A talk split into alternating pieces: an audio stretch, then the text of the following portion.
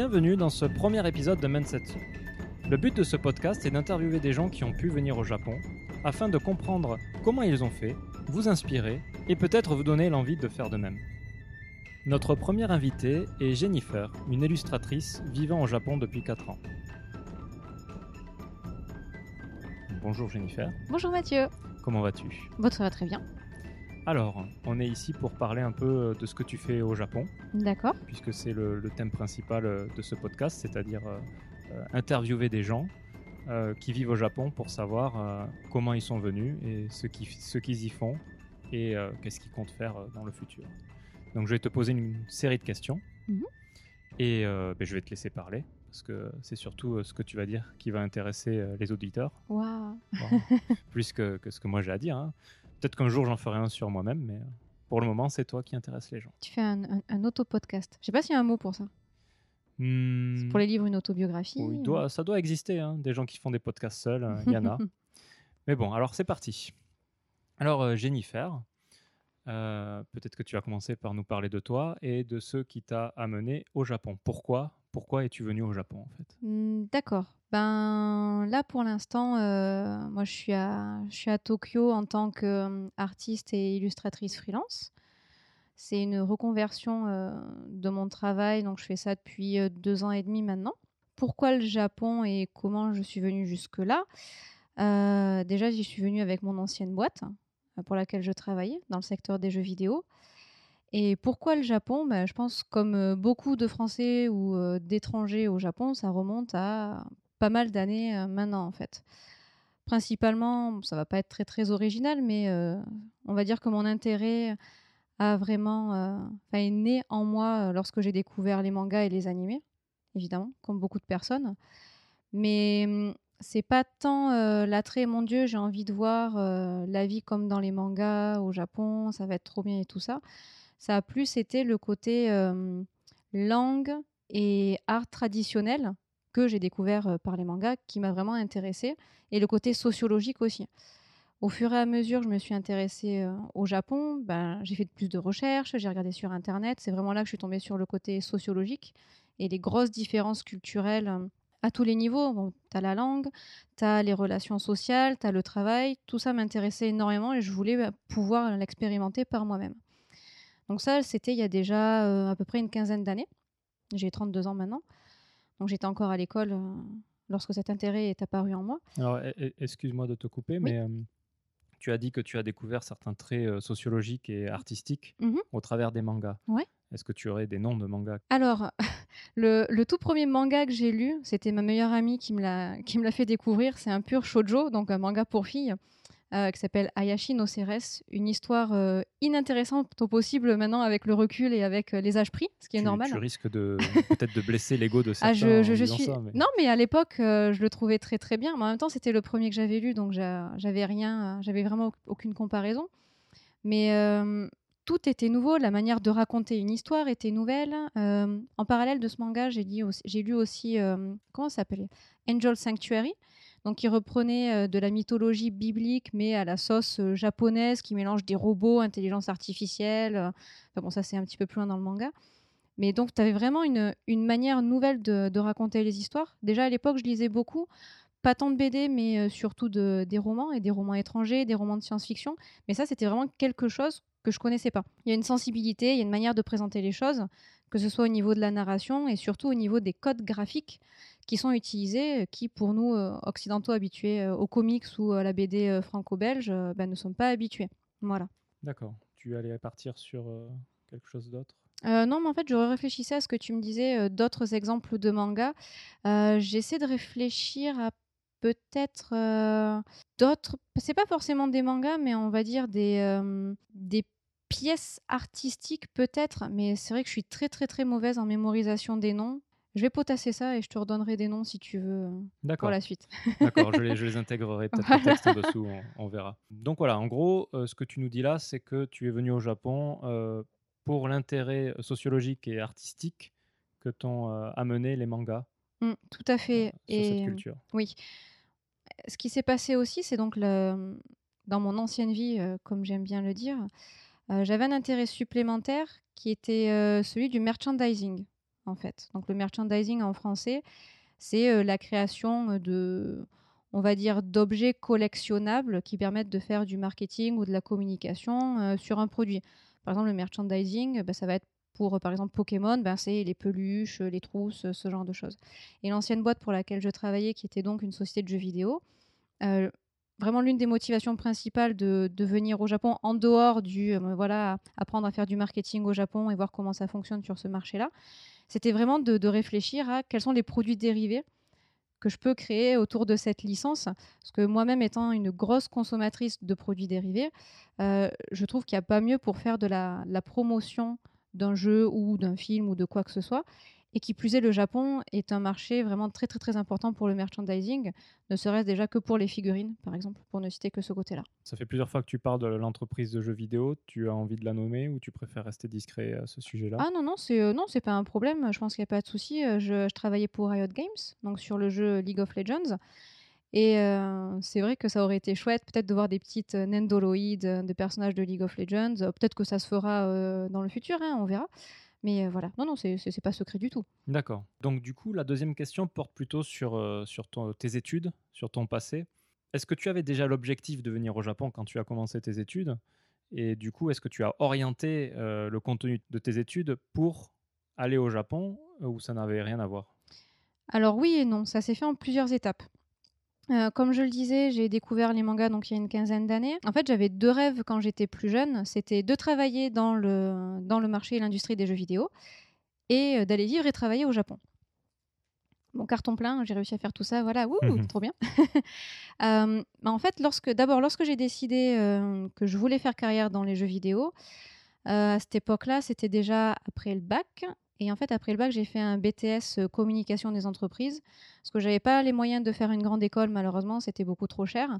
Et je voulais pas aller à la fac de suite. Donc, euh, je me suis repliée, euh, reportée sur un BTS. Et là, vraiment, mon envie de travailler pour les jeux vidéo s'est affinée. J'ai même fait plusieurs projets et présentations sur le cycle de vie d'un produit, d'un jeu vidéo. Et par la suite, en fin d'année, donc on a ce qu'on appelle des, espèces de, de fiches et de, mmh, c'est des présentations sur un sujet quelconque. Et l'un des sujets que j'avais choisi, c'était la publicité au Japon. Alors à l'époque, c'était très très dur de trouver des informations, on va dire, correctes et surtout en anglais. Parce qu'en français, évidemment, à l'époque, déjà, il n'y avait rien. Donc heureusement, je, prenais des cours d'anglais, donc j'arrivais à comprendre assez facilement les articles que je trouvais. Mais même en anglais, tu avais très très peu d'informations sur ce qui sortait du Japon, sur ce qui se passait du Japon et qui pouvait peut-être influencer euh, les autres marchés.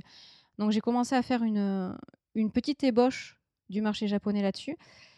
Et c'est ça qui m'a fait revenir mon envie que j'avais il y a quelques années de me réintéresser à la culture japonaise et donc d'apprendre le japonais. Donc à cette époque, j'avais essayé d'apprendre par moi-même le japonais, ce qui a été une catastrophe parce que si j'ai pas un professeur pour me botter les fesses, euh, je pense que sur des langues plus faciles ou plus proches des nôtres, des langues romaines, il n'y a pas de problème mais langues aussi différentes que la nôtre, euh, toute seule, c'est pas la peine. J'ai dû durer quoi euh, trois semaines et après j'ai laissé tomber malheureusement. Donc voilà, donc euh, ça c'était pour ce qui était au niveau jeux vidéo. J'ai fait ma carrière dans les jeux vidéo et je pense c'était ça faisait cinq ans que j'étais dans l'industrie et mon idée de voyage au Japon m'est revenue au visage en fait dû à plusieurs problèmes personnels que j'ai eu où je me suis dit tiens ça serait peut-être bien de faire mon voyage au Japon maintenant ça va faire 5-6 ans que je le reporte à chaque fois si je décide pas d'une date je le ferai jamais donc, euh, je suis allée au Japon, ça s'est décidé en six mois. Six mois après, donc j'y suis allée avec deux amis.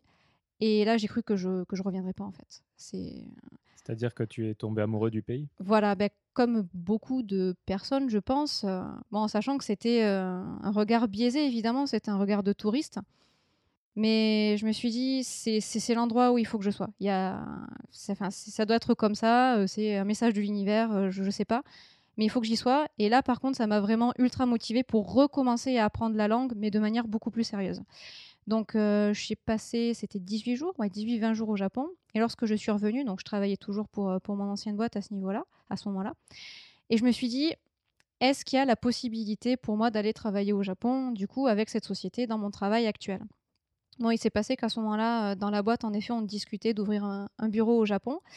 Mais euh, pour ça, il fallait d'abord trouver euh, bah, le, président slash CEO de, la branche japonaise qui euh, devait à ce moment-là absolument être japonais. Donc on attendait, on attendait, ce qui était bien, qui, pour moi, ça me permettait d'apprendre un petit peu plus la langue.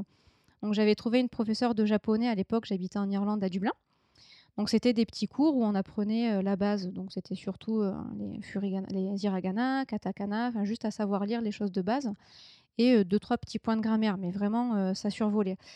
Malheureusement, j'ai dû couper court ces cours parce que bah, la prof a eu des problèmes de visa, donc elle a dû partir, partir du pays. Par la suite, je sais pas, il a dû se passer d'autres choses.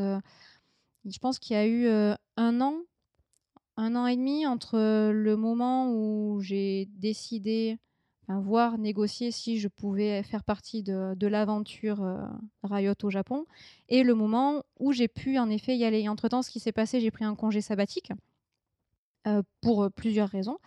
Et lorsque je suis revenue dans la boîte, donc on n'avait toujours pas trouvé le, CEO à ce moment-là, donc j'ai passé six mois aux États-Unis à Santa Monica.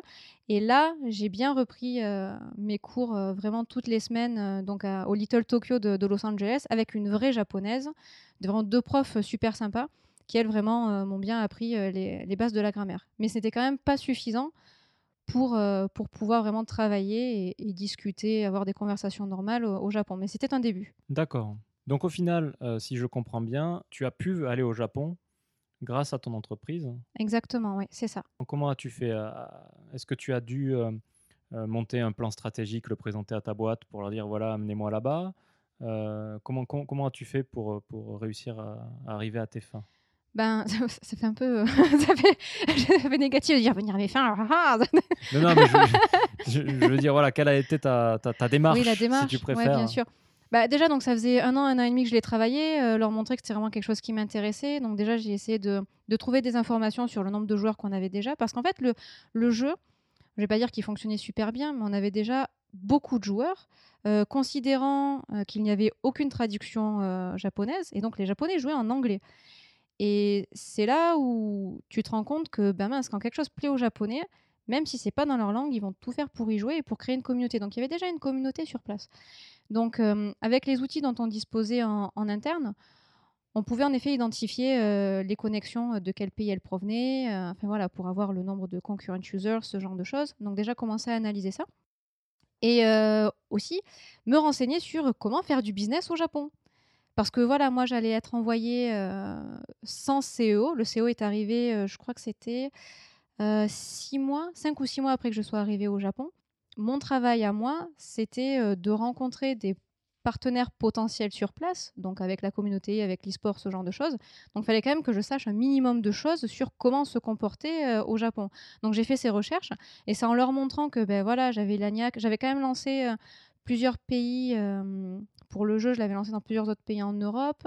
j'avais parlé avec la Corée lorsqu'ils ont lancé le jeu en Corée. Donc j'avais quand même une bonne base stratégique. Et après, il fallait prendre évidemment euh, des informations stratégiques sur le pays et travailler avec des Japonais aussi pour avoir leur avis sur le marché et monter quelque chose. Donc, j'aurais montré quand même que j'étais capable de, faire quelque chose, de réfléchir à une base de stratégie qui, par la suite, si elle s'avérait euh, mauvaise, ce qui est possible, bah, le CEO, lorsqu'il arrive, lui, de toute façon, revoit tout ça et on en discute ensemble et on retravaille sur quelque chose et, euh, et j'apprends de mes erreurs en fait. Voilà. Juste, précise-nous ce que veut dire CEO un CEO, un CEO, pardon. Non, c'est moi, c'est moi qui articule mal. Le CEO. Donc le directeur de la boîte. Exactement, oui, de la branche.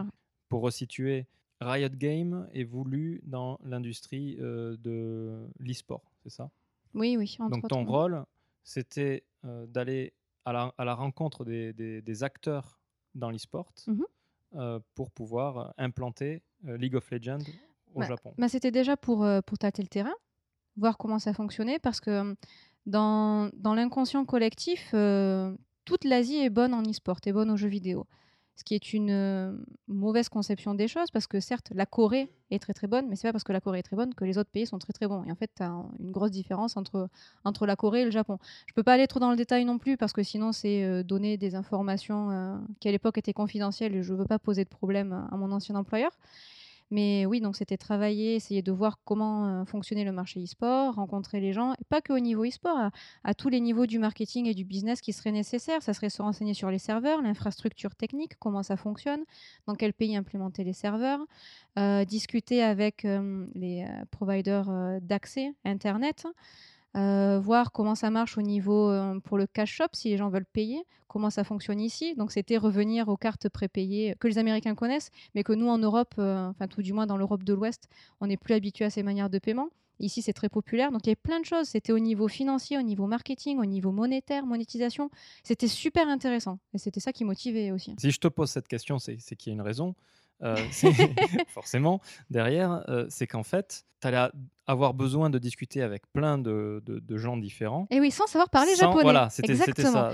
Et ce qui s'est passé, bah, j'ai eu la, la, chance, enfin, il le fallait, quoi. C'était ma, ma, survie dans la boîte qui en dépendait, de trouver. Euh, un interprète d'excellente qualité qui me permettait de faire justement l'intermédiaire entre ces différents partenaires. Pour l'e-sport, j'en ai pas eu besoin parce que c'est des gens, comme ils étaient déjà très très intéressés par le jeu, soit euh, les dirigeants de ces boîtes ou alors les gens qu'ils ont employés parlaient anglais et avaient quand même un excellent niveau d'anglais euh, pour le Japon. Donc je pouvais discuter avec eux, on se faisait des contrats, on faisait des, échanges par Internet en anglais. Mais pour des boîtes en effet plus, comment dire, euh, plus traditionnels dans leur approche, surtout au niveau monétaire et infrastructure technique, ou bien les, traducteurs, bien que normalement, si tu travailles avec des traducteurs, ils sont quand même capables, sans cesse, parler anglais. Là, j'ai fait appel à, une interprète, qui elle était très très bien, qui avait déjà travaillé, pas dans les jeux vidéo, mais dans la technologie, dans le high-tech. Donc, c'était pas quelque chose qui lui était pas familier. Donc, ça s'est très très bien passé.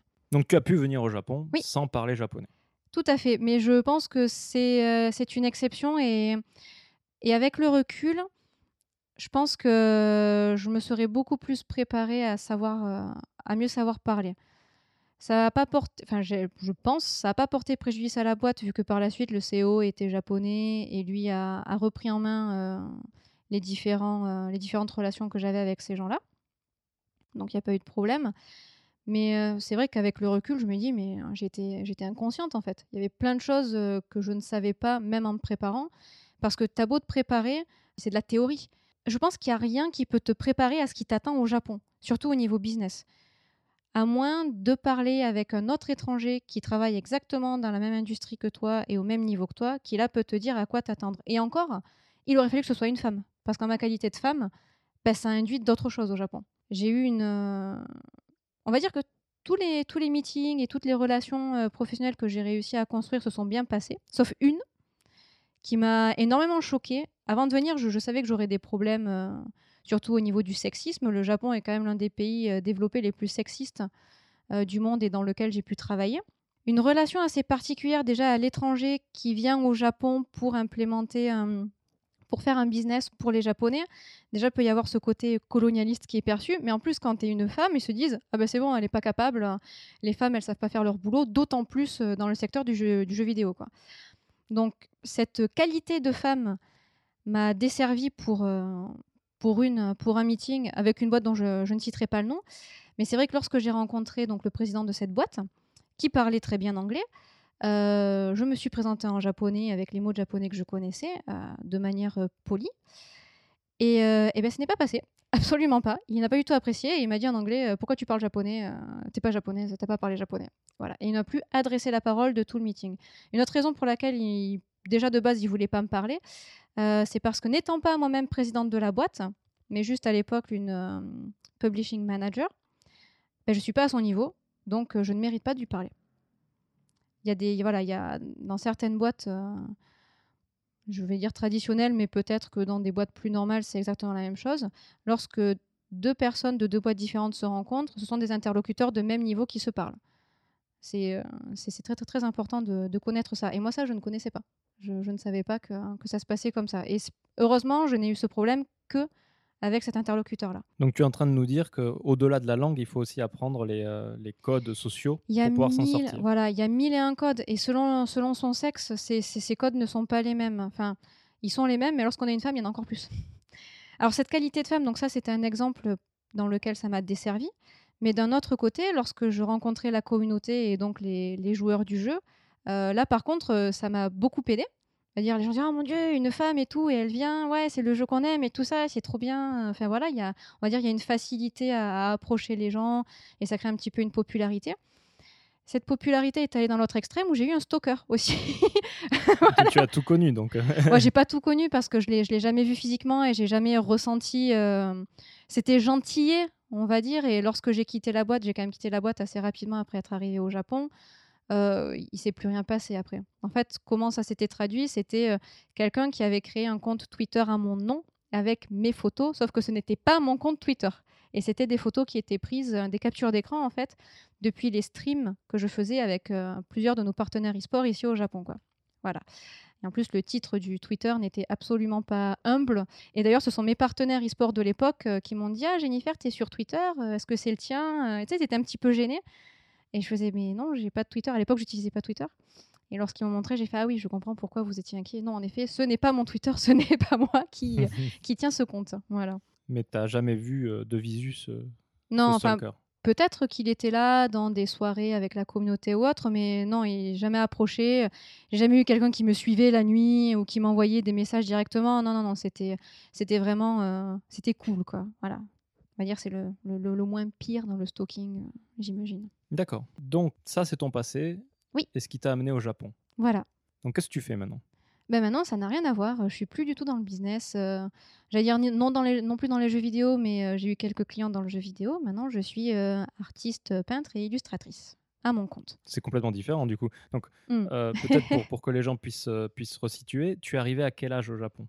C'était il y a 4 ans, donc à 28 ans. Et maintenant, tu as 32, 32. ans. Je l'ai déjà dit tout à l'heure. Oui, je ah. sais que tu l'as dit tout à l'heure, mais bon. Parce que souvent, je pense que les gens vont, vont se demander Ah, maintenant, j'ai tel âge. Ah oui, ah, c'est peut-être trop tard. Ou, si elle, a réussi à y aller à cet âge-là, peut-être que j'ai encore une chance ou, des choses comme ça. Oui, tout à fait. Mmh Donc, tu es passé de manageuse dans mmh une boîte euh, assez conséquente. Hein. Riot, euh, c'est quand même une boîte qui brasse des millions par jour maintenant, mmh à illustratrice. Tout à fait. Alors, qu'est-ce qui a motivé ton choix? Est-ce le Japon qui t'a complètement changé? Non, en fait, c'était quelque chose auquel je, réfléchissais déjà de, depuis pas mal d'années, pour être honnête. Euh, j'avais hésité à faire une, à faire une école d'art mais dans ma famille, il y a un autre artiste peintre, en fait, mon cousin, qui lui a fait les beaux-arts et qui m'a toujours dit, en grandissant, ne le fais pas, ça sert à rien. Enfin, il a eu une très mauvaise expérience.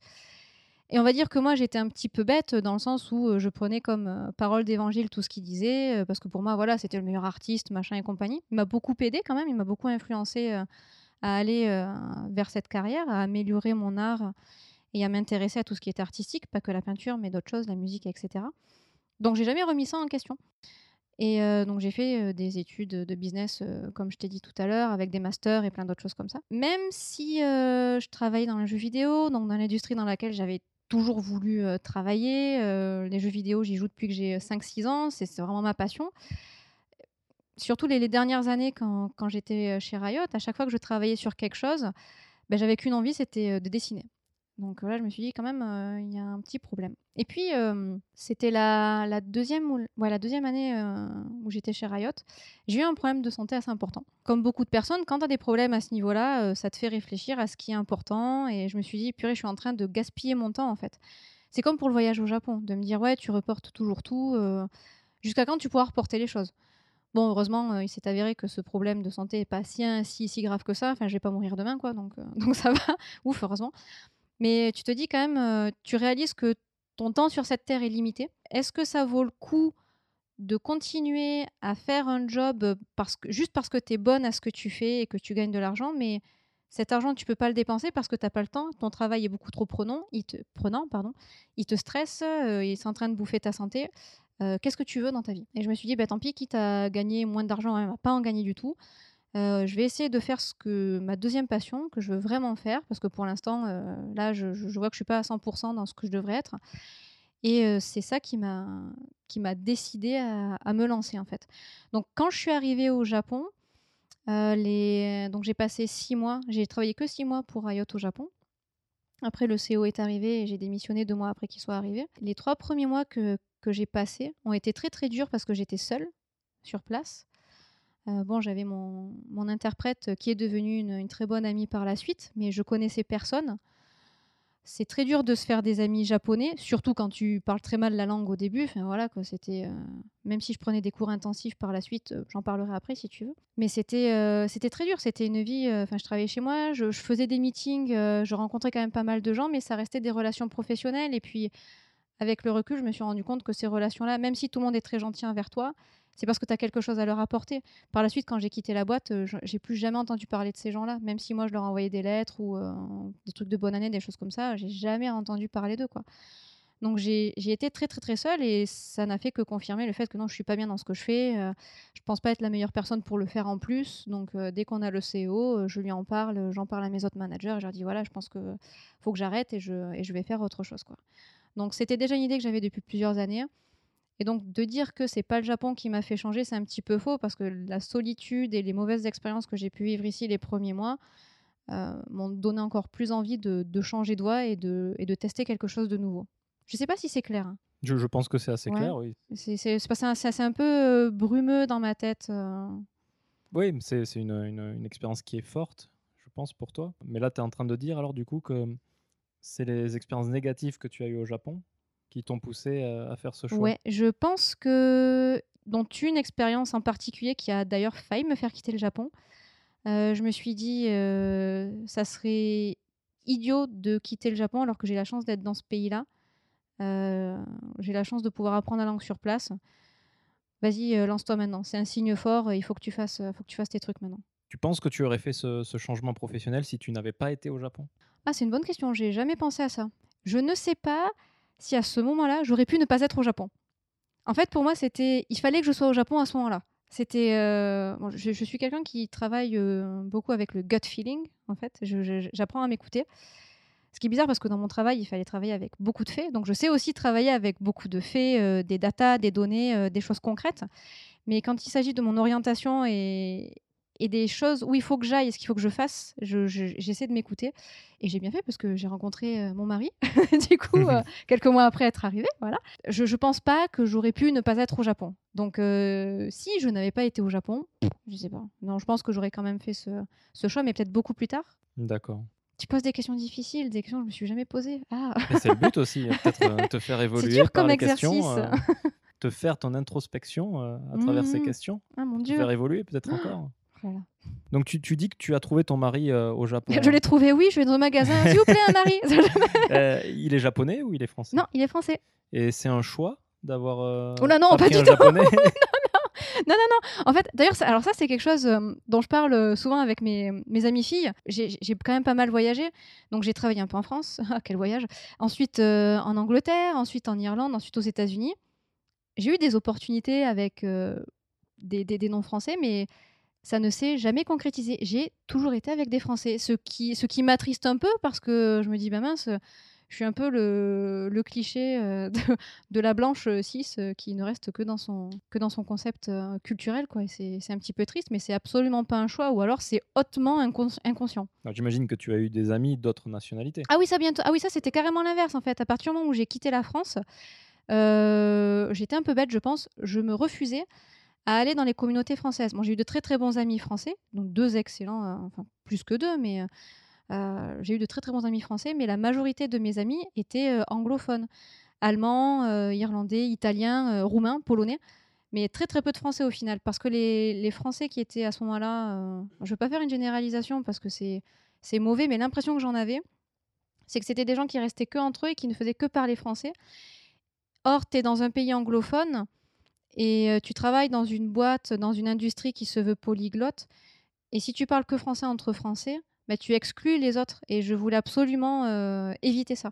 Donc j'avais au final peu d'amis français par rapport à mes autres amis euh, anglophones.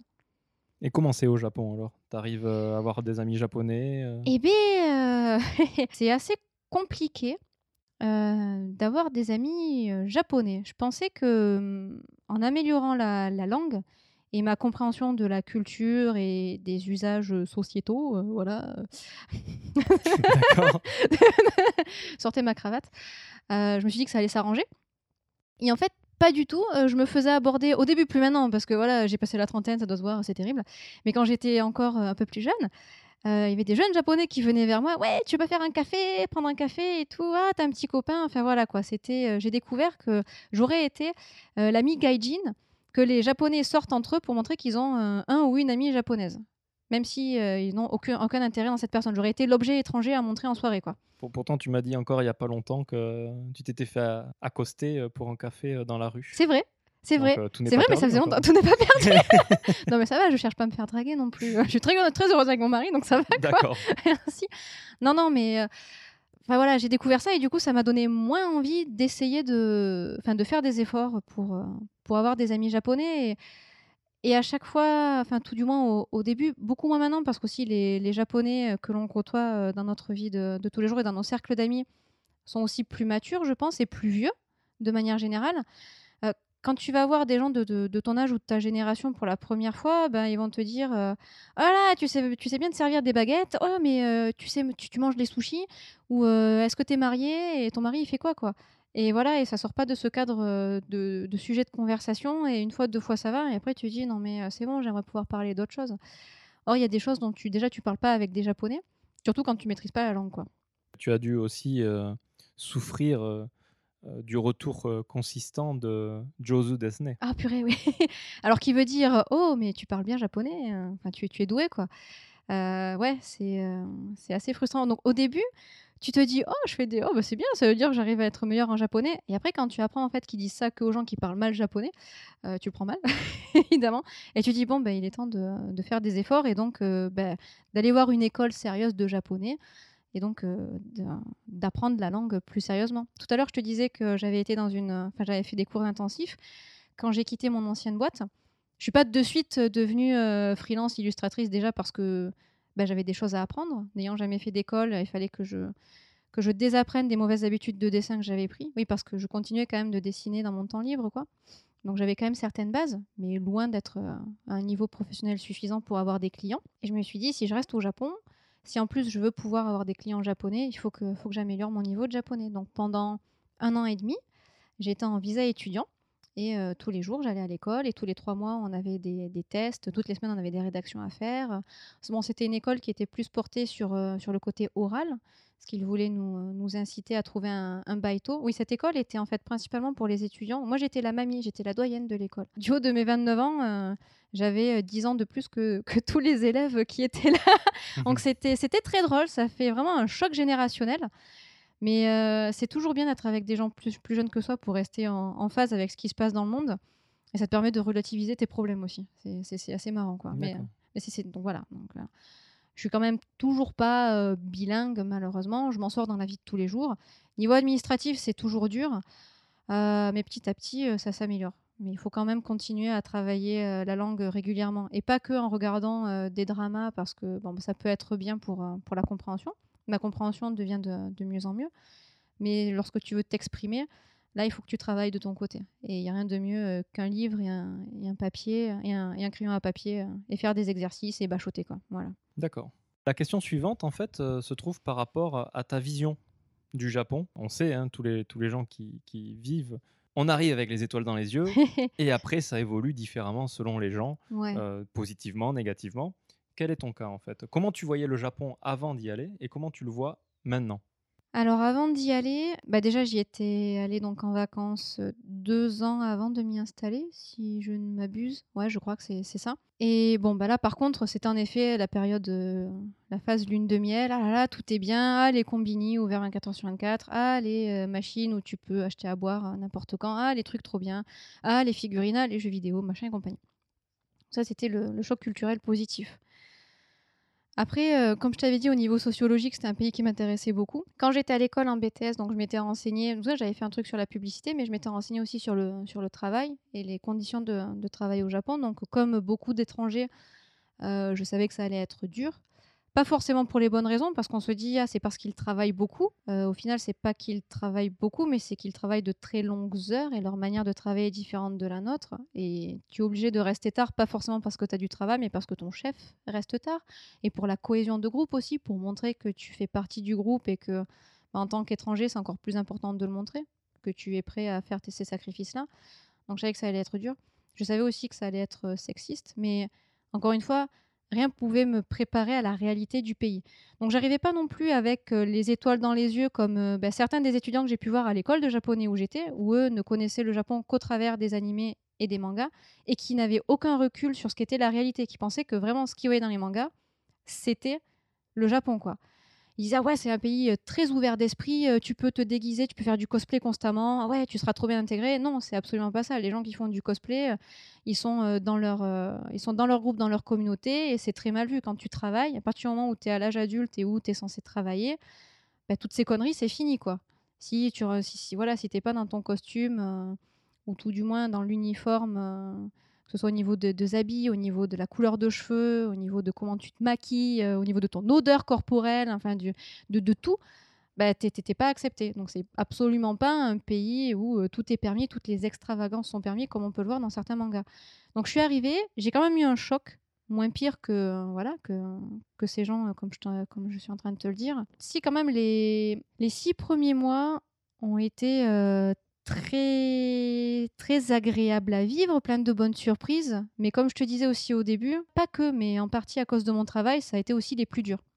Parce que j'ai été confrontée à, à des réalités euh, sociologiques et professionnelles auxquelles je ne m'attendais absolument pas.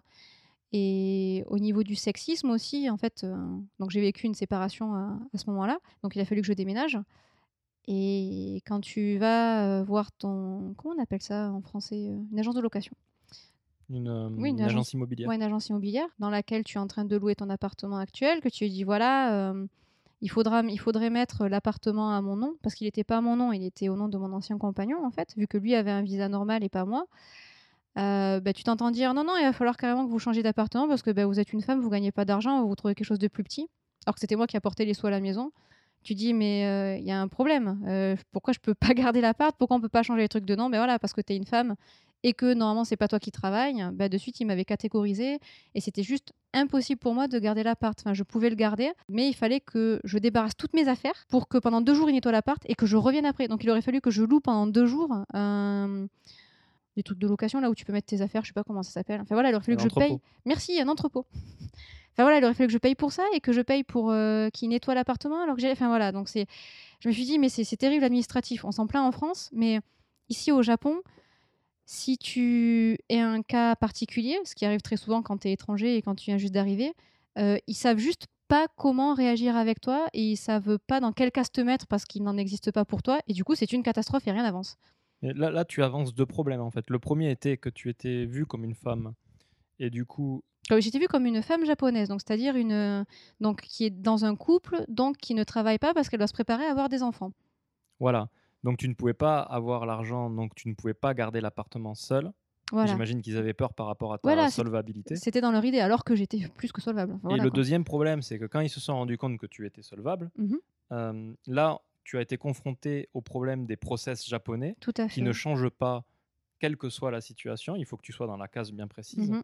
Et du coup, comme le contrat était au nom de ton, euh, de ton ami de l'époque, il ne pouvait pas le changer et le mettre à ton nom sans que tu sortes et que tu reviennes par la suite. Exactement. Ce qui serait inconcevable en France. En France, on pourrait très bien changer le nom du contrat sans déménager, j'imagine. J'imagine ça, mais j'ai jamais été dans cette situation, mais j'ose espérer. Donc c'est c'est beaucoup de choses comme ça qui sont choquantes, mais après tu te dis bah c'est comme ça que ça fonctionne, c'est mon pays d'adoption.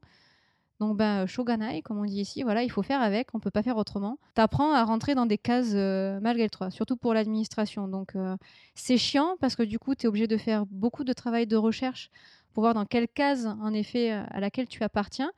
Mais une fois que tu sais exactement où tu te situes, euh, quels sont les papiers à demander, bah, ça va très très rapidement. Quoi. Mais c'est juste qu'en tant qu'étranger, euh, il y a un niveau de japonais qui t'est demandé rien que pour la lecture. Moi, je suis nulle en lecture. Les kanji, euh, c'est absolument pas mon truc. Il faut que je me bouge les fesses pour les apprendre. Tu en connais combien à peu près là? Alors à l'époque, quand j'étais à l'école, j'en connaissais, j'en étais à 800. Euh, là, j'ai dû redescendre à... Euh, voilà, je veux même pas imaginer. D'accord. Voilà, ça doit être assez terrible parce que quand tu les utilises pas, à l'école, ce qui est bien, c'est que, enfin moi, à l'école où j'étais, les rédactions, ils nous forçaient à écrire les kanji, pour ceux qu'on avait appris, bien entendu. Si on ne les utilisait pas et qu'on écrivait en hiragana à la place, bah, c'était des points négatifs. Donc le fait de les écrire, pour moi tout du moins, ça t'aide à la mémoriser. Si tu les lis juste, j'y arrive pas. Il faut que j'ai toute l'utilisation. Mais j'étais comme ça quand j'étais gamine aussi. Pour apprendre, il fallait que j'entende, que je lise et que j'écrive. Donc le japonais, c'est pareil.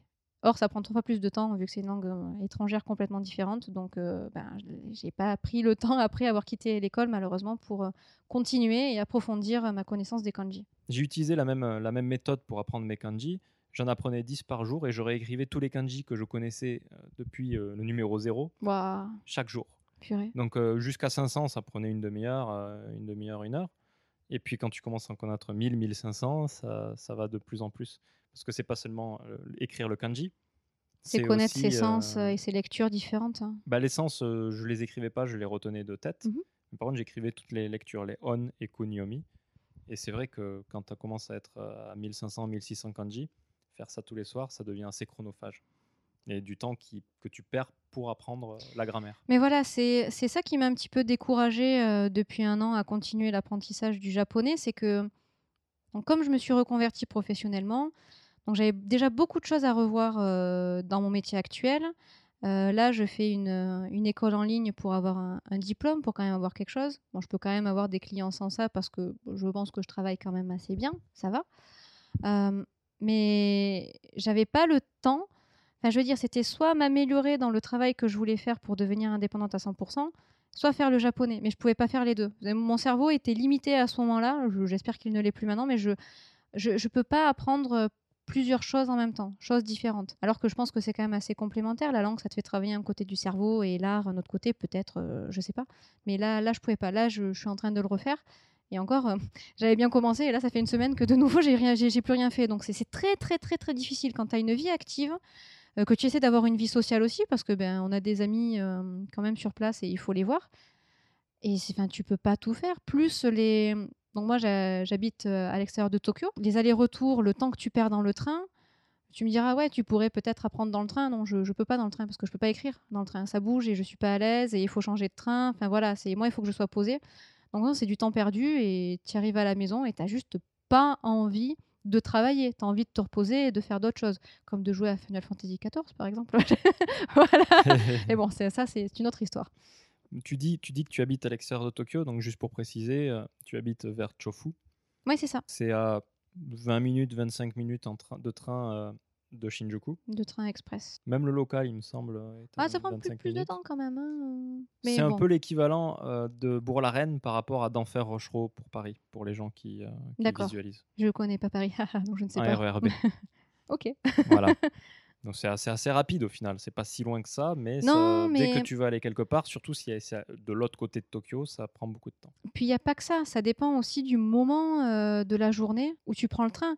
Parce que si tu le prends, euh, on va dire, euh, entre 10h du matin et 17h, là, il n'y a pas de problème. En effet, ça va te prendre euh, 20 minutes.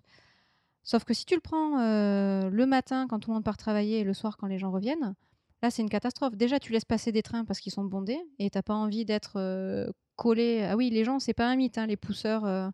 Ce sont des, en effet des employés euh, de la gare qui poussent les gens pour que le maximum de personnes puissent rentrer. Et c'est à tes risques et périls, euh, et au risque et péril de tes habits et de tes, euh, et de tes sacs et de ce que tu as dans tes sacs d'ailleurs. Donc non, tu laisses passer des trains le matin, donc tu perds du temps. Même si les trains sont à l'heure, ben, ils roulent plus lentement. Alors ça, je sais pas pourquoi. Alors j'ai une théorie parce que les trains sont plus pleins. Je sais pas s'il y a des virages, ils les prennent pas de la même façon ou autre. J'en sais rien, voilà. Mais ils sont beaucoup plus lents. Et le soir, c'est pareil, c'est plus lent. S'il pleut aussi, le trafic est, euh, ralenti et les trains sont en retard. Le mythe euh, des transports en commun toujours à l'heure au Japon, c'est pas vrai. Bon, c'est quand même un, pays où euh, dans 90% des cas, c'est à l'heure, mais s'il pleut, c'est la catastrophe. Quoi. Comme quand il neige à Nîmes, dans le sud de la France, plus personne sait conduire, voilà.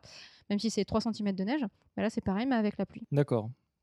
Donc Jennifer, tu es venue au, Japon pour voir le côté social et artistique. Est-ce que tu as pu euh, assouvir euh, cette, euh, cette envie? Au niveau social et artistique, je pense que c'est pas encore ça. Mais j'ai beaucoup appris. Alors, donc, c'est pas assouvi à 100% et je pense que tu peux jamais connaître le pays à 100% quand tu es un étranger. Tu peux pas le comprendre, tu peux pas le percevoir à fond parce qu'il te manquera toujours des, des clés de compréhension parce que t'es pas japonais. Déjà, les Japonais eux-mêmes, je me demande s'ils ils comprennent tout ce qui se passe dans leur pays et même entre, je pense qu'il y a, c'est- peut-être pas bien de ma part de dire ça en tant qu'étrangère, mais euh, je pense qu'il y a des choses qu'ils comprennent pas dans leur propre pays aussi, ou dans leur évolution en tant qu'être humain et que, et que société, qui fonctionne plus ou moins bien. Au niveau sociologique, euh, ouais, ça a été un choc et on parlait de, de la vision du Japon tout à l'heure.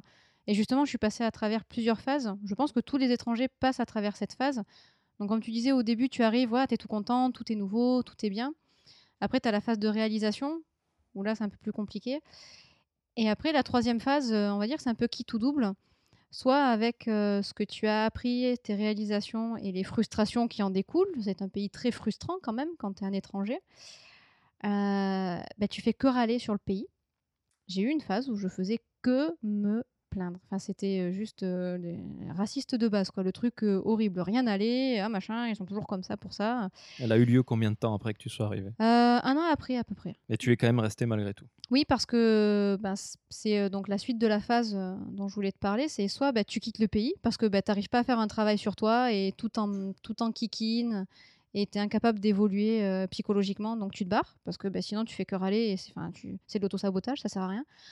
Ou alors tu te poses et tu dis ok, il y a ça et ça qui vraiment me broute, euh, mais en contrepartie, il y a ça et ça qui est vachement bien. Est-ce que je suis capable de vivre dans un pays comme ça, en sachant ça, ça et ça? Tu passes euh, autant de temps que nécessaire pour y réfléchir. On t'évite d'y passer un an quand même. En quelques jours, normalement, c'est bon, ou en quelques semaines. Et je me suis dit, bon, bah, c'est bon. Ça, je sais que c'est inchangeable. Ça fait partie euh, de la base du Japon, donc l'administration, par exemple. Donc, c'est pour ça que tu apprends à être dans des cases et tu essaies de voir où- qu'est-ce que tu peux faire, qu'est-ce qui est dans tes cordes pour aller dans ces cases-là et leur mâcher le travail pour que de leur côté, ce soit simple et que ça devienne simple pour toi. Et euh, de l'autre côté, des choses dont je me ferai jamais, comme euh, le sexisme, ben, bah, c'est pareil, tu peux rien y faire malheureusement, parce que mon niveau de japonais est pas assez bon pour euh, rentrer dans les cercles féministes et essayer de faire changer les choses, mais quand même, tu te renseignes petit à petit, et si tu tombes sur des japonaises que tu sens ouvertes à la discussion, bah, tu essaies d'en parler avec elles et de leur expliquer bah, ta vision des choses, tout en acceptant la leur, il faut que ça soit un échange, il faut pas passer pour euh, le colon blanc voilà, qui sait tout mieux que tout le monde, mais il y a des choses sur lesquelles euh, tu peux discuter, et il y a des japonais et des japonaises qui sont tout à fait... euh, modernes et on va dire internationaux dans leur manière de penser et qui se rendent compte des, problèmes de leur société. Donc tu peux en discuter et on va dire que ça te ça t'allège de te rendre compte qu'il y a des Japonais qui partagent des points de vue occidentaux et qu'en effet il y a peut-être certaines choses qu'il serait bien de modifier dans le pays ou tout du moins à ton niveau et, ça, t'aide vraiment de, parler de ça avec des Japonais, de te dire ah ben c'est bon, c'est pas parce que je suis étrangère que euh, il y a que moi qui ai cette manière de penser. Non, non, il y a des choses à peu près universelles comme le respect des sexes, quand même, ça devrait être normal. Donc voilà. Euh, J'en profite pour raconter euh, une petite anecdote que je raconte souvent à mes clients. Parce que, donc juste pour mettre un peu de background pour que les gens comprennent ce que je viens de dire, euh, j'ai fondé, j'ai cofondé une, entreprise de voyage il y a une année de cela à peu près, un an et demi. Et des fois, on accompagne des, des touristes français qui viennent et qui veulent voir le Japon de l'intérieur, c'est-à-dire, moi, ça fait 7 ans que je vis au Japon et je leur donne des anecdotes.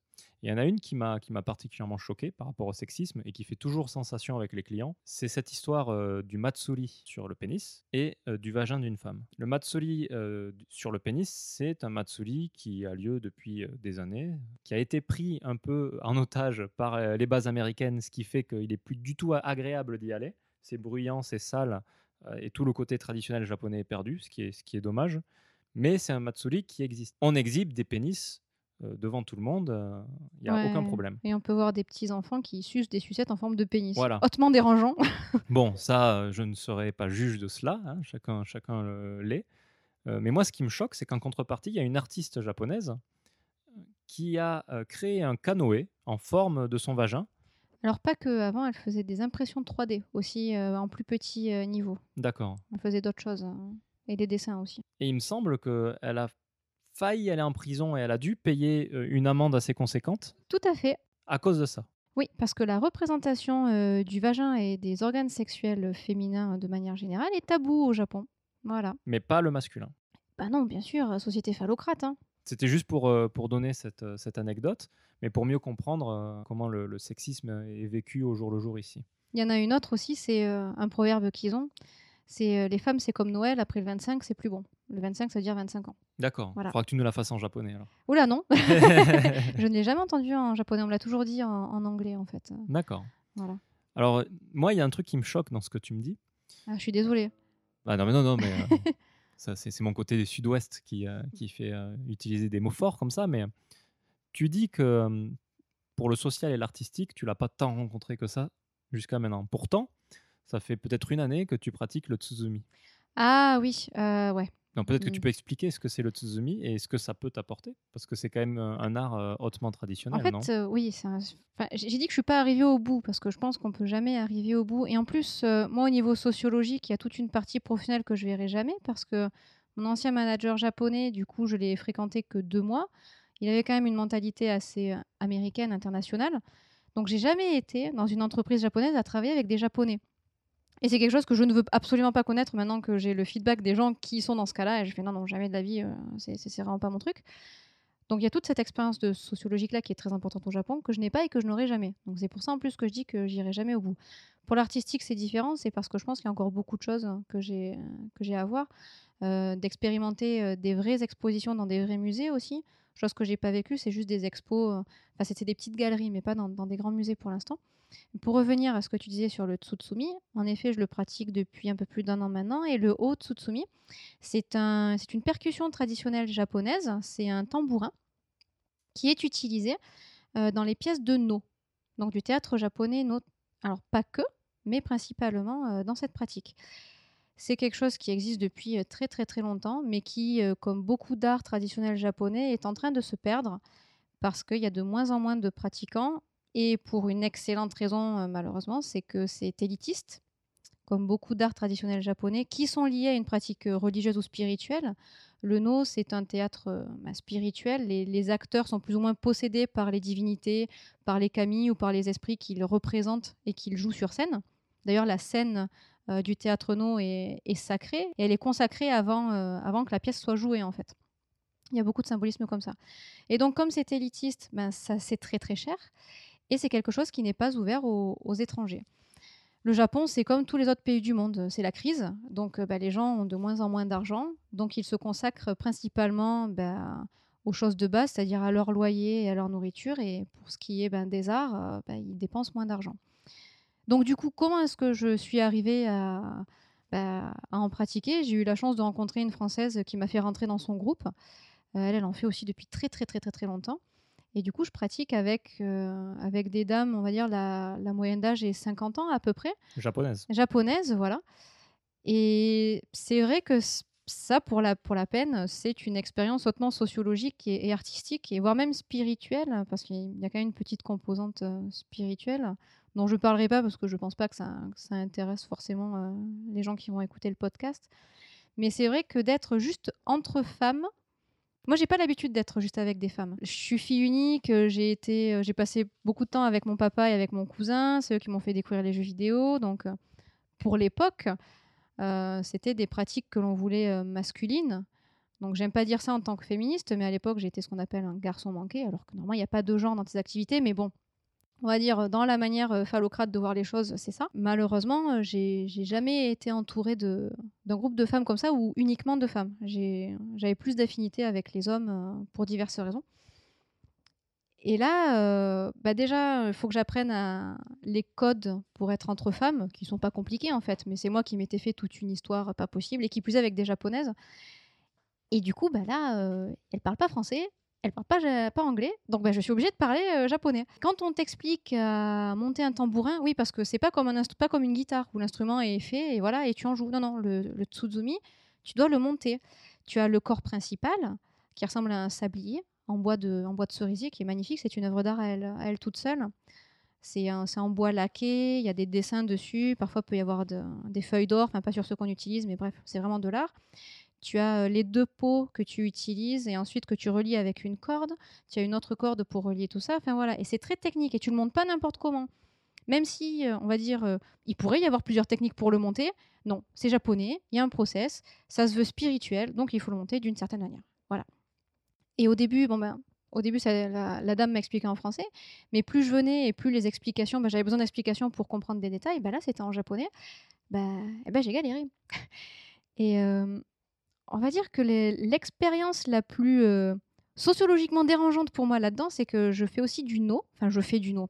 C'est un peu. Euh, c'est pas vrai. Hein. On va dire. Euh, on a, on a la chance d'avoir un, acteur de no célèbre qui nous sert de professeur. C'est vraiment une personne fantastique.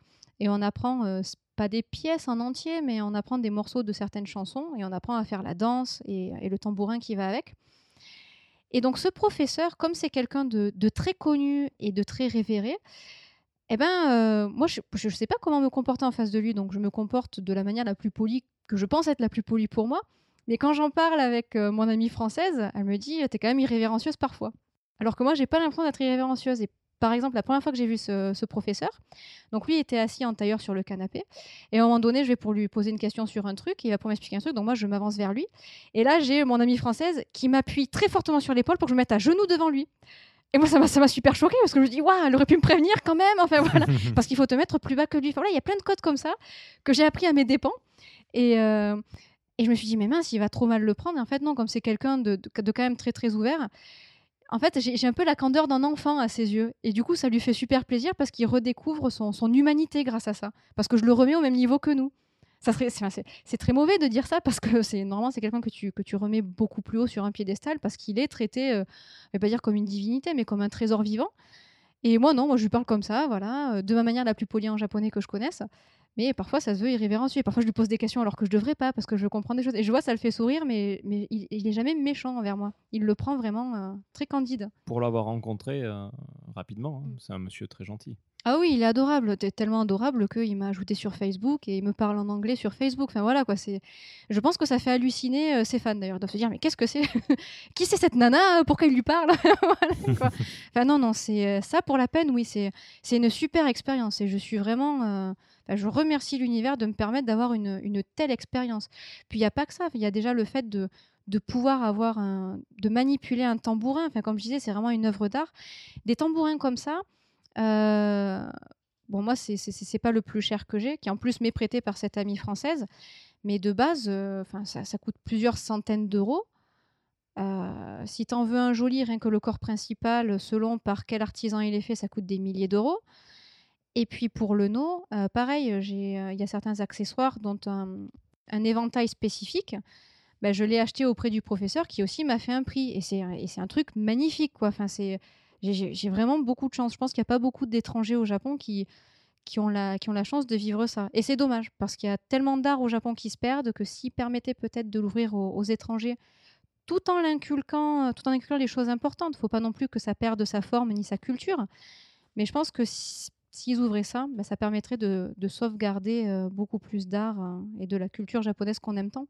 Peut-être un peu comme les arts martiaux euh, actuellement dans le monde, non? On garde l'esprit et on arrive à l'exporter.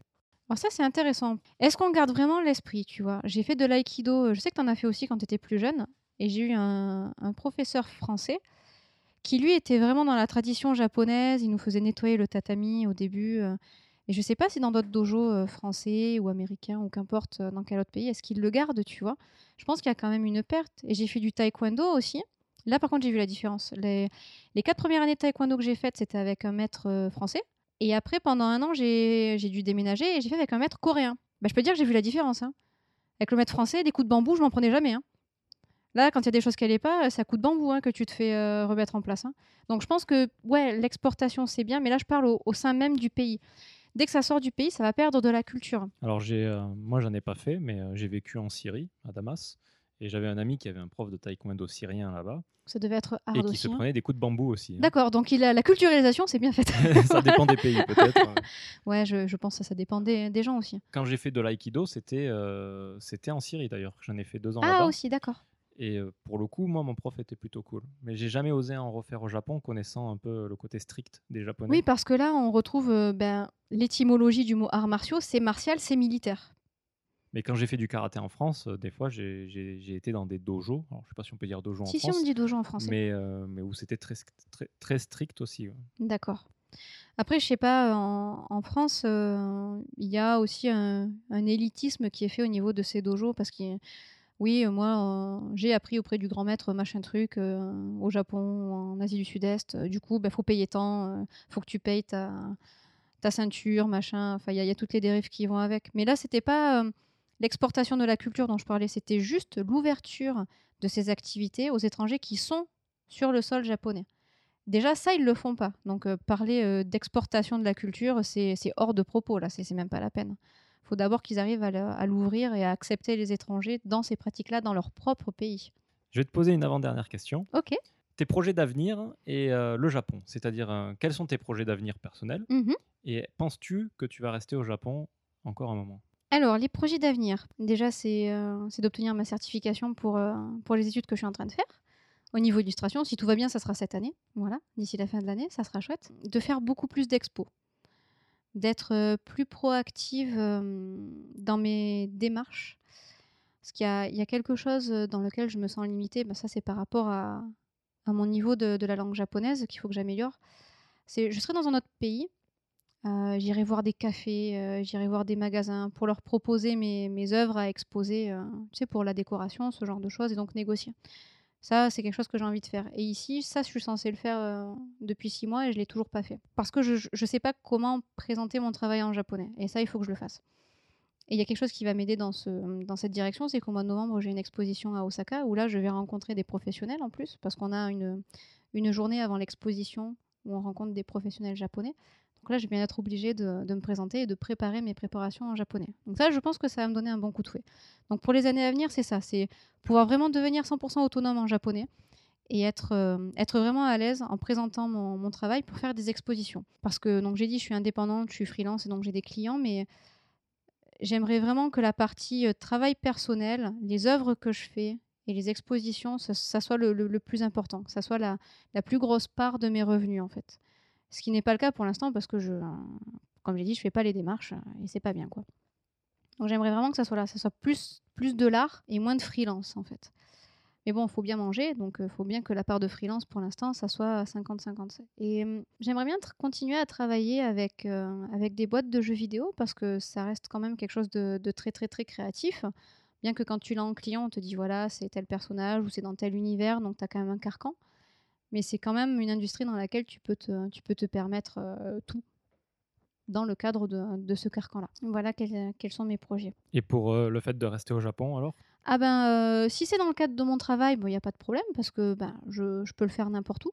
Ça, il n'y a, pas de problème. Après, ça va dépendre de mon compagnon. si lui, à un moment donné, a besoin de, voyager, voire même dans le Japon, enfin, voilà, moi, je peux le suivre, il n'y a pas de problème. Mais là où j'ai vraiment quelque chose qui, qui moi m'embête et c'est vraiment un, gros problème, une grosse réflexion que j'ai, c'est euh, si un jour j'ai des enfants, qu'est-ce qui va se passer? Parce que ici se pose toute la question de la, de la scolarité de ces enfants. Est-ce que je les mets dans une école japonaise? Euh, Est-ce que je les mets dans une école française? Est-ce que je les mets dans une école internationale? Il y a énormément de choix qui chacun ont des, euh, ont des répercussions qui ne seront pas que sur le court terme, que pendant la scolarisation, mais après par la suite, ce petit être humain va grandir, euh, va avoir des interactions sociales. Et s'il ou elle veut quitter le Japon, ben voilà, est-ce que c'est mieux de le scolariser au Japon? Enfin, vraiment dans un environnement japonais? Si on reste au Japon, ben oui, ça paraît normal parce que ben, c'est à l'école où il, ou elle va apprendre les interactions sociales qui fonctionnent dans ce pays, ce qui est très important. Dans une école internationale, voire même française, je ne sais pas si on apprend ça. Si on quitte le Japon, bah, c'est pas un problème. Mais si on le quitte pas et qu'on le met dans une école internationale, est-ce qu'il ou elle aura appris ses règles d'usage et est-ce que ça lui permettra d'avoir une bonne interaction et d'être intégré dans le pays? Enfin voilà, c'est c'est plutôt une prise de tête euh, de se demander ça. Euh. Bon, j'ai pas encore de gamin, donc ça sert peut-être à rien, mais mais je sais pas. Du coup, quand tu me demandes est-ce que je vais être longtemps au Japon, ben moi je pense que oui, mais je pense que ça va changer selon si on a des enfants ou pas, quoi. Voilà. D'accord. Je vais te poser une dernière question. Désolé, c'était peut-être chiant. non, non, non, c'est toujours intéressant. Je vais te poser une dernière question. Donne-moi, c'est la question chiante qu'on retrouve dans les entretiens d'embauche. Donne-moi trois points positifs du Japon et trois points négatifs du Japon. Je vais les donner par rapport à ma situation, qui est donc biaisée. C'est-à-dire, je ne suis pas euh, office lady, euh, je suis indépendante. Donc déjà, euh, c'est énormément biaisé. Les points positifs, c'est la vie est facile. Comme je disais, à partir du moment où tu, où tu sais dans quel carcan, à quel carcan tu appartiens, dans quelle case tu te mets, bah, c'est quand même assez facile. Les services sont très agréables. Euh, la, poste euh, travaille tous les jours. Bon, ça, c'est notre problème. Est-ce que c'est bien, est-ce que c'est pas bien? Non, les, services sont très très bien. Donc ça, c'est un point positif.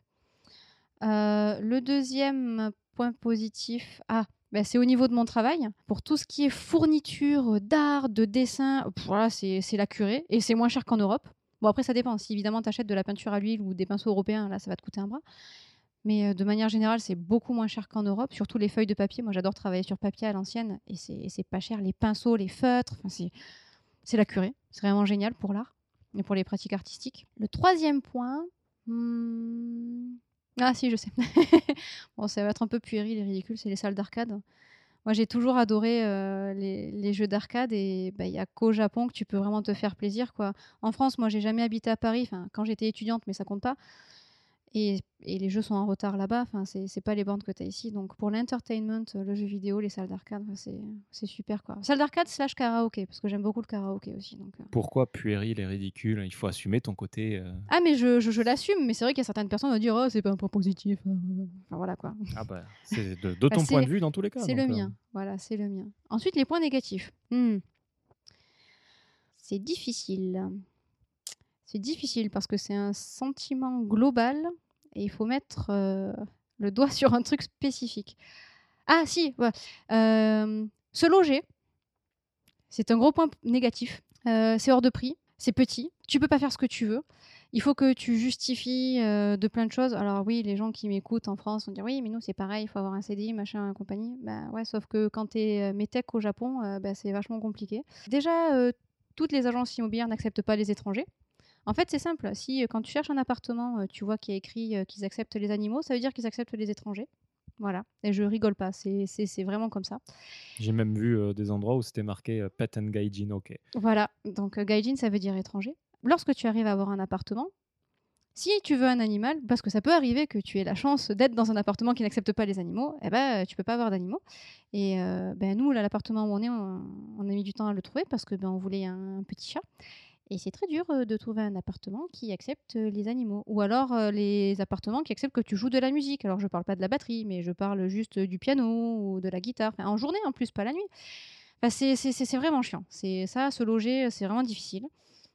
Quand tu es étranger, tout du moins, je trouve. Surtout que, alors je sais pas comment c'est en France, mais ici il faut au moins avancer. Alors selon les cas, des fois on peut s'en sortir mieux, mais dans le pire des cas, jusqu'à 5 fois le loyer, voire 6 fois. Ouais, en France, c'est assez rude. Euh, Quand j'étais étudiante, donc ça remonte maintenant, euh, à Béziers, il fallait deux fois, le, deux fois le loyer, au moins. Ils te demandent au moins deux fois le loyer. À Ouais, Paris pas aussi. 5 ou 6 comme ici. Non, mais nous, c'est il y a d'autres choses aussi. Enfin bon, on en parlera peut-être une autre fois. hein. Deuxième point négatif. T'as du monde, tout le temps, partout. Et c'est terrible.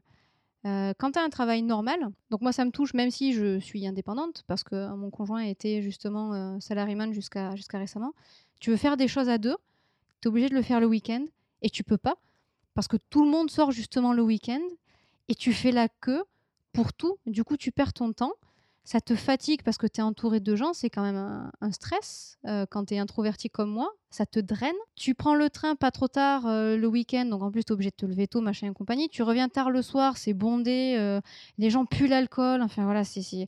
Non, c'est une catastrophe. Il y a trop de monde. C'est ça, c'est vraiment difficile. C'est vraiment un point négatif. Tu ne peux, tu peux pas être au calme, jamais. Sauf dans les temples. Voilà, tu, mais bon, tu vas pas vivre dans un temple, sinon tu te fais nonne et puis voilà quoi, c'est c'est autre chose. Et le troisième point négatif, euh, euh, la nourriture. Alors, la nourriture est très bonne. Sauf que quand, comme moi, tu es un peu particulière, c'est-à-dire tu as une intolérance au gluten non choisie, et que tu es végétarienne, plus ou moins choisie, mais euh, je ne peux pas manger de viande parce que ça me rend malade, eh ben c'est pas facile pour se nourrir. Et c'est encore moins facile quand tu dois socialiser pour trouver un endroit où tu vas pouvoir manger. Voilà, ça, ça serait mes trois points négatifs. Qui sont assez superficiels quand même, je trouve, euh, au final. Bah non, c'est ton ressenti. Il y a Voilà. rien de, de Je suis superficiel. non. Merci Jennifer. On va mettre une petite euh, pause musicale et puis on va passer à la deuxième partie du podcast qui, elle, est euh, un peu plus courte normalement. D'accord.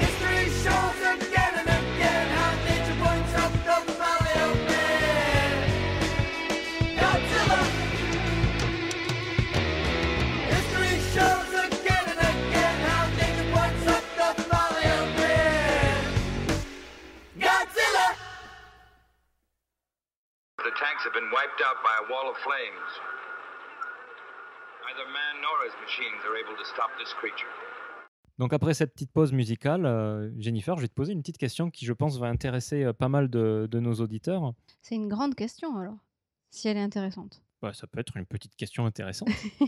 ça va être des conseils pour les gens qui veulent venir au Japon sur le plan professionnel. Pour y vivre donc, Pour y- pas pour- touriste. pour y euh, vivre, ouais. D'accord. J'imagine sur, enfin, sur le plan professionnel, peut-être pas uniquement professionnel, mais euh, des conseils pour les gens qui veulent venir au Japon et des conseils pour les gens qui apprennent le japonais. C'est dur.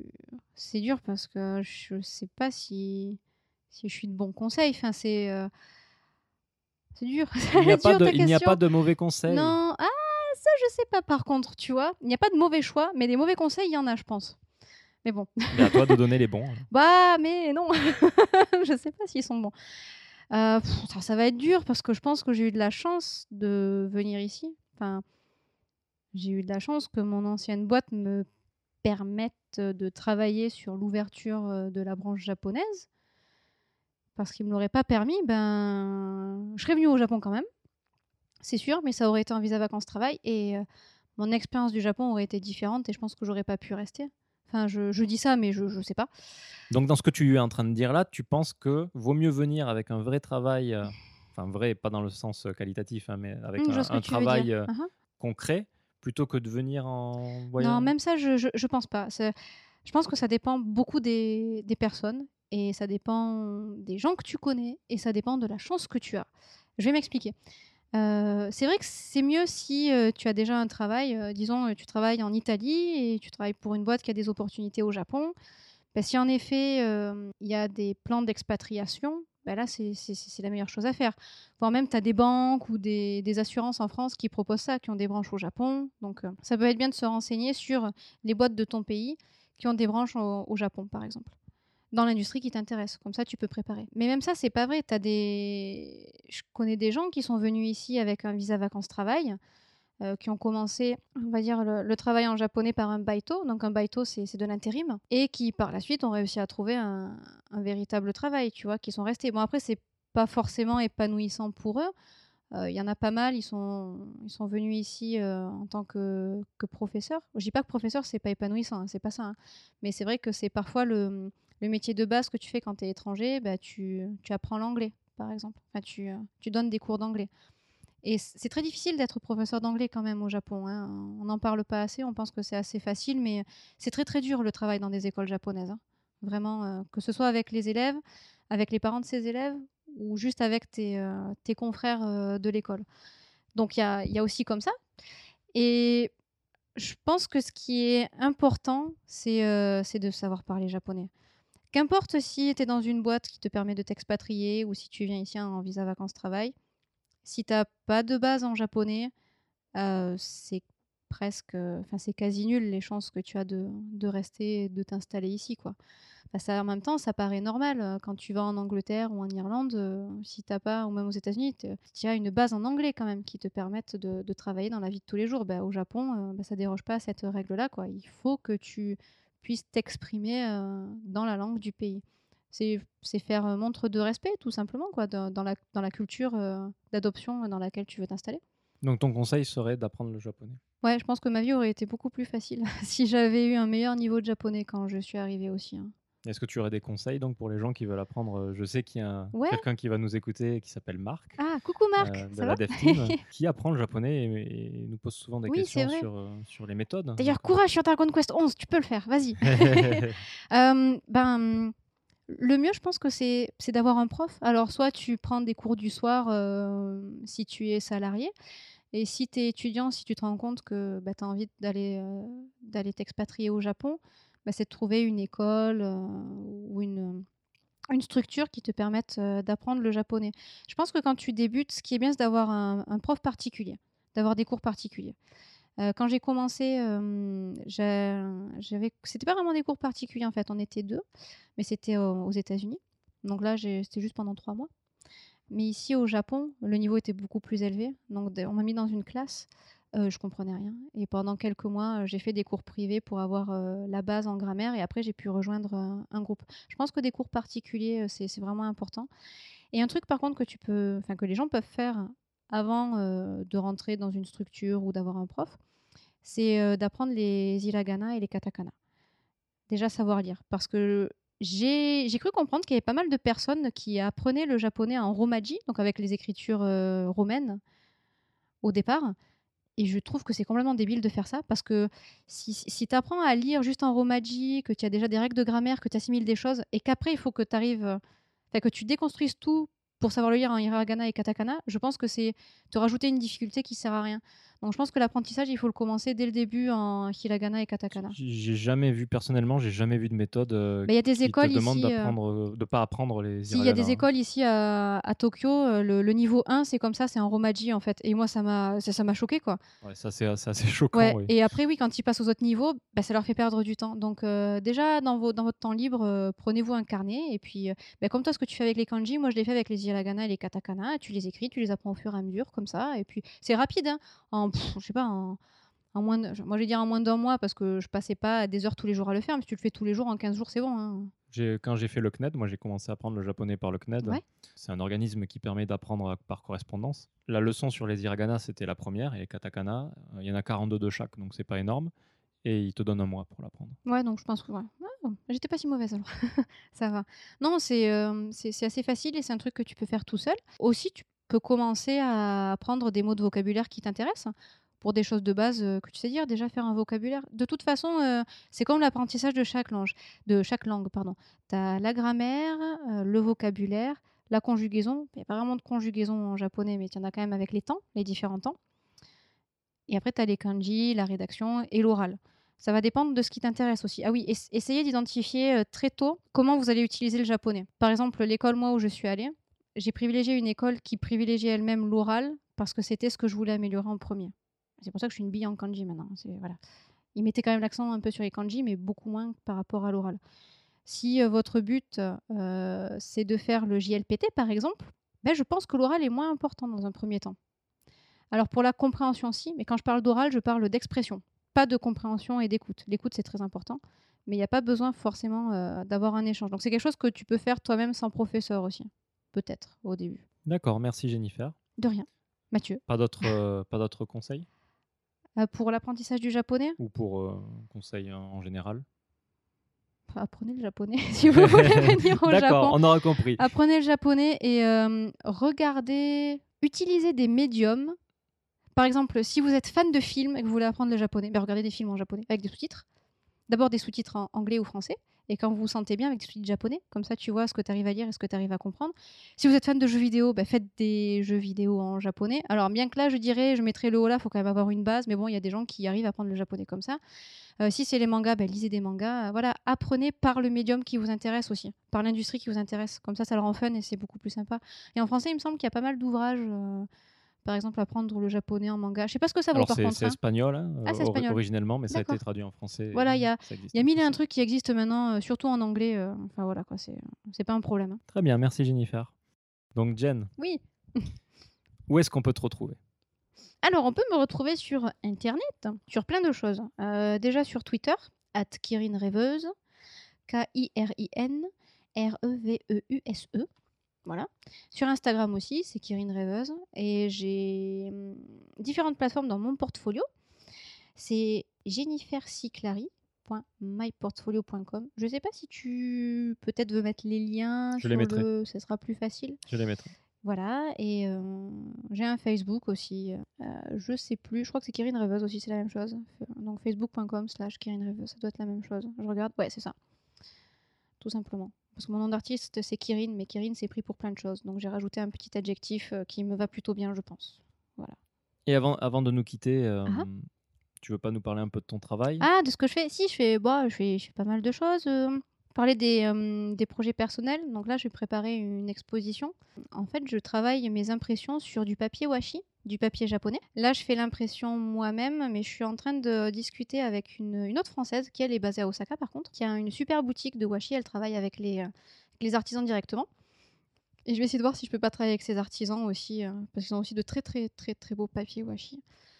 Et j'aime beaucoup la, la qualité. Puis ça rend, euh, ça fait vraiment quelque chose de, très joli, de très artistique. Ça donne des rendus aquarelles. Enfin, c'est euh, c'est vraiment très très joli. Messieurs, dames, si vous ne connaissez pas le washi, euh, renseignez-vous sur le papier washi. Je pense qu'en France, on peut en trouver. Ça doit être un peu cher, mais, euh, mais ça vaut le coup. S'il y a des artistes peintres qui nous écoutent, ou des illustrateurs, essayez la peinture et l'impression sur washi, c'est génial. Et j'ai fait des petits travaux pour Swing Swing Submarine, studio de jeux vidéo indépendant, qui a fait Seasons After Fall, Tetrobot. et J'ai fait leur, leur petit sticker line. Voilà. Et euh, j'ai d'autres clients aussi et d'autres commandes, que ce soit des commandes artistiques ou des commandes euh, plus spécifiques aussi euh, de stickers ou de logos ou de personnages, de mascottes, ce genre de choses. Voilà.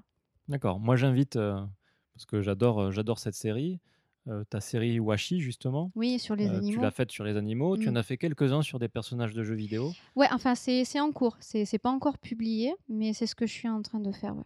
D'accord. Mm. Et euh, tu prends les commandes aussi. Oui, Donc, bien sûr. si quelqu'un veut un joli Sonic sur Bah, Washi, euh, tu peux le faire. Ça, c'est très Sonic, c'est pas très intéressant. je Je, sais pense, pas, j'ai dit, le premier truc qui me venait Non, par non, la enfin, tête. si c'est intéressant pour une personne, c'est déjà bien. Mais oui, c'est quand j'ai euh, quand j'ai posté ma, mon travail sur le washi, j'ai reçu des commandes suite à ça, de- des gens qui font ah ouais, je voudrais trop ça dans le même style aussi. Donc, euh, si en effet cette série vous intéresse et que vous voulez quelque chose de particulier, pas forcément des animaux, pas forcément du jeu vidéo, je sais pas, peut-être même des trucs de manga, euh, bah n'hésitez pas à me demander, hein. Fais un petit devis et puis on voit ça ensemble. Voilà. D'accord. Ben, merci beaucoup. Ben, merci à toi, ça m'a fait super plaisir. Euh, Tu m'as posé plein de questions, ça qui m'ont fait réfléchir à des choses auxquelles j'avais jamais vraiment pensé en profondeur. Donc c'était vraiment un exercice intéressant. Je suis assez fatiguée là quand même. j'ai soif et j'ai chaud. Pourtant, tu es sous la clim. ouais, mais il fait chaud là. D'accord. Ben, J'espère en tout cas que ça va plaire à, à nos auditeurs. ben, J'espère aussi. Je peux avoir un débit assez euh, rapide. J'ai essayé de me contrôler, mais euh, Je sens que ça va être difficile à monter, mais je suis trop navrée. Vraiment. c'est pas Je grave. suis désolée. Et puis, euh, ben, je te dis à bientôt euh, au Japon. ben oui. Et euh, au revoir tout le monde. Ben oui, et à bientôt dans ce prochain podcast. J'ai hâte de voir quels seront tes prochains invités. Bien Moi, sympa. moi aussi, j'ai hâte. Merci à tous. Au Au revoir. revoir.